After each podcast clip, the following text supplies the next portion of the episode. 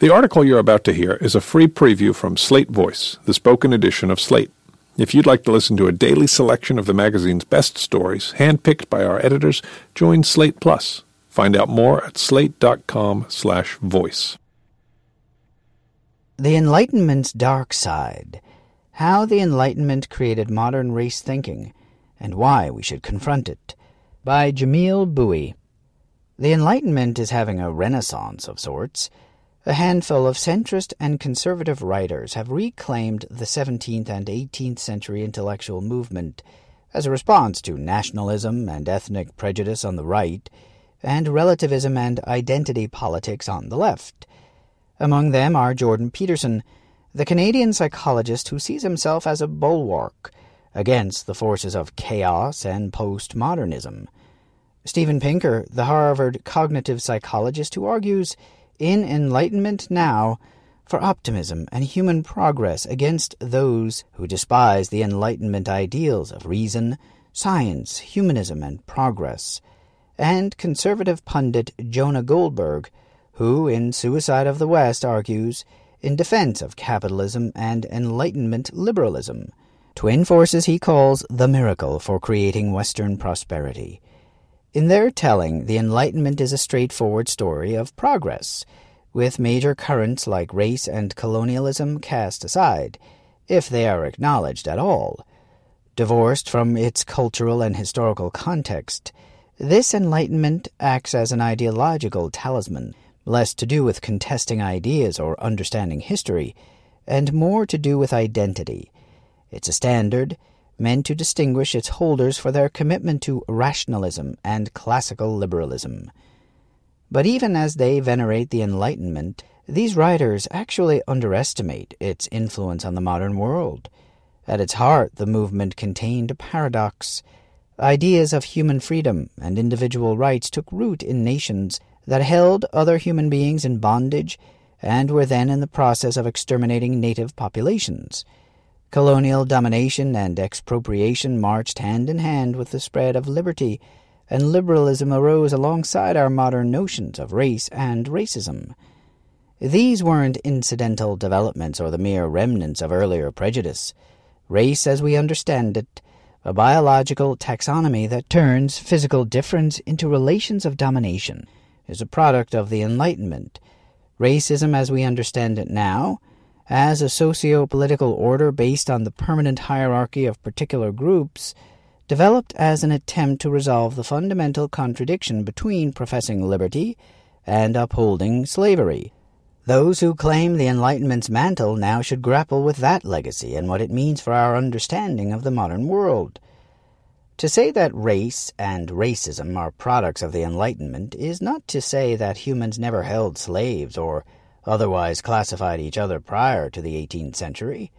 Recent scholarship shows how proto and early forms of modern race thinking, you could call them racialism, existed in medieval Europe, with near modern forms taking shape in the 15th and 16th centuries. In Spain, for example, we see the turn from anti Judaism to anti Semitism, where Jewish ancestry itself was grounds for suspicion versus Jewish practice. And as historian George Fredrickson notes in Racism A Short History, the prejudice and discrimination directed at the Irish on one side of Europe and certain Slavic peoples on the other foreshadowed the dichotomy between civilization and savagery that would characterize imperial expansion beyond the European continent. One can find nascent forms of all of these ideas in antiquity. Indeed, Early modern thinkers drew from all of these sources to build our notion of race. But it took the scientific thought of the Enlightenment to create an enduring racial taxonomy and the color-coded white over black ideology with which we are familiar. This project, undertaken by the leading thinkers of the time, involved the setting aside of the metaphysical and theological scheme of things for a more logical description and classification that ordered humankind in terms of physiological and mental criteria based on observable facts and tested evidence, as historian Ivan Hannaford wrote in Race, the History of an Idea in the West. Johann Friedrich Blumenbach's influential 1776 volume on the natural varieties of mankind posited five divisions of humanity, beginning with Caucasians. These frameworks evolved into theories of racial difference, developed to square a conceptual circle. If natural rights are universal, if everyone has the capacity to reason, then what is the explanation for enslaved Africans or savages in the Americas? who do not seem to act and reason like white Europeans? The answer is biological inferiority, in accordance with those racial classifications. Immanuel Kant sketched out a more formalized racial hierarchy in his own anthropological work. In the hot countries, the human being matures earlier in all ways, but does not reach the perfection of the temperate zones, Kant wrote. Humanity exists in its greatest perfection in the white race. The yellow Indians have a smaller amount of talent. The Negroes are lower, and the lowest are a part of the American peoples. Elsewhere, Kant asserted that whites contain all the impulses of nature in affects and passions, all talents, all dispositions to culture and civilization, and can as readily obey as govern.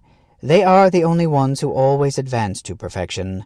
This racial theorizing can't simply be divorced from the moral philosophy for which he's hailed, since as the late Emmanuel Eze has noted, it comprised a substantial portion of Kant's career.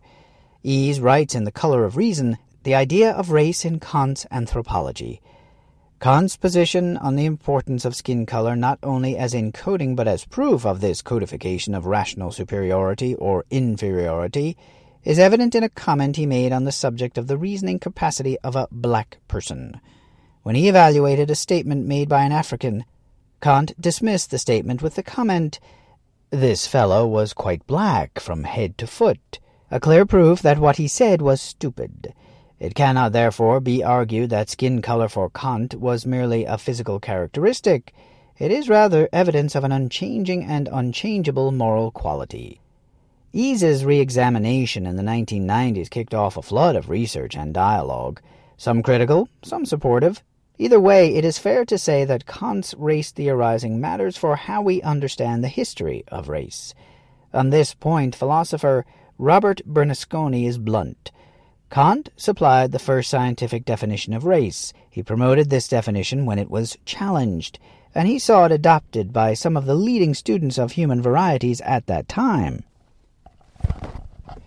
John Locke precedes Kant but his work also shows the influence of early modern racial thinking. In The Contradictions of Racism, Locke, Slavery, and the Two Treatises, Bernasconi and Anika Maaza Mann present the preeminent liberal philosopher as an architect of the race-based slavery developing in the American colonies during the mid-17th century. At a time when religious conversion could spare an African or Native American from permanent servitude, Locke wrote a provision in the Fundamental Constitutions of Carolina, the governing document for the colony that would become North Carolina and South Carolina, that specified that slaves could be of what opinion or religion soever, but yet no slave shall hereby be exempted from that civil dominion his master has over him, but be in all other things in the same state and condition he was in before. About the same time when there was still widespread debate over the treatment of enslaved people, Locke changed a clause in that Constitution to give slave owners absolute power and authority versus absolute authority over their slaves, giving them full rein to treat slaves as they pleased. It is true that, in his two treatises on government, Locke proclaimed himself an opponent of slavery, but this slavery refers to the political domination of an absolute monarch, in the second of the treatises, Locke provides a justification for slavery as a result of war, using the same absolute power language that grants slave owners the power of life and death over their slaves. While his argument doesn't fit the hereditary chattel slavery taking shape, it was nonetheless used to justify the practice. For Bernasconi and Mann, the Locke of the two treatises must be read in dialogue with the Locke of the fundamental constitutions and can't be bracketed from his role as a colonial administrator and investor in the slave trade. This Locke, they argue, must be understood as concerned mainly with the freedom and prosperity of Englishmen, and not troubled if they were gained at the expense of Africans. One can make a similar argument with regard to Native Americans.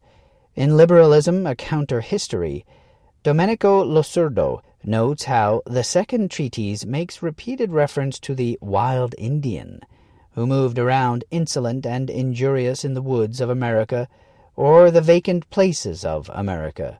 For Locke, God gave the world to men in common, but since he gave it to them for their benefit and for the greatest conveniences of life they could get from it, he can't have meant it always to remain common and uncultivated.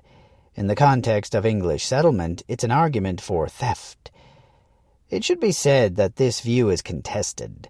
Recent scholarship challenges this vision of Locke, situating him in a broader conversation that leaves him less tolerant of slavery than he appears. Still, as one of the widely read thinkers of the period, his work remained influential to slaveholders, including the author of the Declaration of Independence, Thomas Jefferson, and the framers of the Constitution, for whom racial slavery and native expropriation were compatible with natural rights and representative government. Decades later, South Carolina's John C. Calhoun would appeal to Locke in his defense of individual liberties and attacks on absolute governments, that turn the governed into the slaves of the rulers. Calhoun's cause, of course, was slavery. For modern day philosopher Charles Mills, this joint march of liberalism and white supremacy, whether Locke's social contract or Kant's moral theory, supports the notion of an implicit racial contract, undergirding the Enlightenment project. The racial contract establishes a racial polity, a racial state, and a racial juridical system where the status of whites and non-whites is clearly demarcated, whether by law or custom, and the purpose of this state is specifically to maintain and reproduce this racial order, securing the privileges and advantages of the full white citizens and maintaining the subordination of non-whites. As European power spread across the globe, they used racial notions of personhood, pioneered by Enlightenment thinkers, to justify brutality and domination as the march of civilization. This paradox between Enlightenment liberalism and racial domination was well recognized from the beginning. You Americans make a great clamor upon every little imaginary infringement of what you take to be your liberties, and yet there are no people upon earth such enemies to liberty, such absolute tyrants, where you have the opportunity as you yourselves are, jeered one English interlocutor to Benjamin Franklin in 1764. Responding to the First Continental Congress in 1774, Samuel Johnson replied to No taxation without representation with, How is it we hear the loudest yelps for liberty from the drivers of Negroes? Criticizing England's role in the slave trade in 1776, Josiah Tucker wrote that We, the boasted patrons of liberty, and the professed advocates for the natural rights of mankind engage deeper in this murderous inhuman traffic than any nation whatever. Writers of African ancestry at the time, like Baron de Vastey of Haiti, made note of the hypocrisy of Enlightenment philosophers. Arguably, the only Enlightenment revolution to do justice to its universal aspirations was the Haitian Revolution whose authors, like Toussaint Louverture, appealed to those values as they fought slavery and colonialism to establish self-governance. Today's popular discourse on the Enlightenment ignores this contradiction and its modern manifestations, seen in the persistence of race hierarchy in the world's oldest democracy. Some self-proclaimed defenders of Enlightenment ideals have even gone so far as to ridicule have even gone so far as to ridicule the idea of a connection between the Enlightenment and our modern ideas of race and racial hierarchy, as if the scholarship didn't exist. This isn't just unfortunate, it's ironic, a betrayal of the higher principles of the Enlightenment, of the commitment to evidence, observation, reason, and deliberation. It's also dangerous. We still live in a world shaped by Enlightenment ideas of race and white supremacy, these notions of inherent inferiority still hold purchase in our society, and political liberalism is still too compatible with both. The path to a truly universal liberalism, one that can actually liberate, demands that we grapple with its ugly heritage. To confront the paradox of the Enlightenment is to take its values seriously. To dismiss it is to prefer hagiography to truth.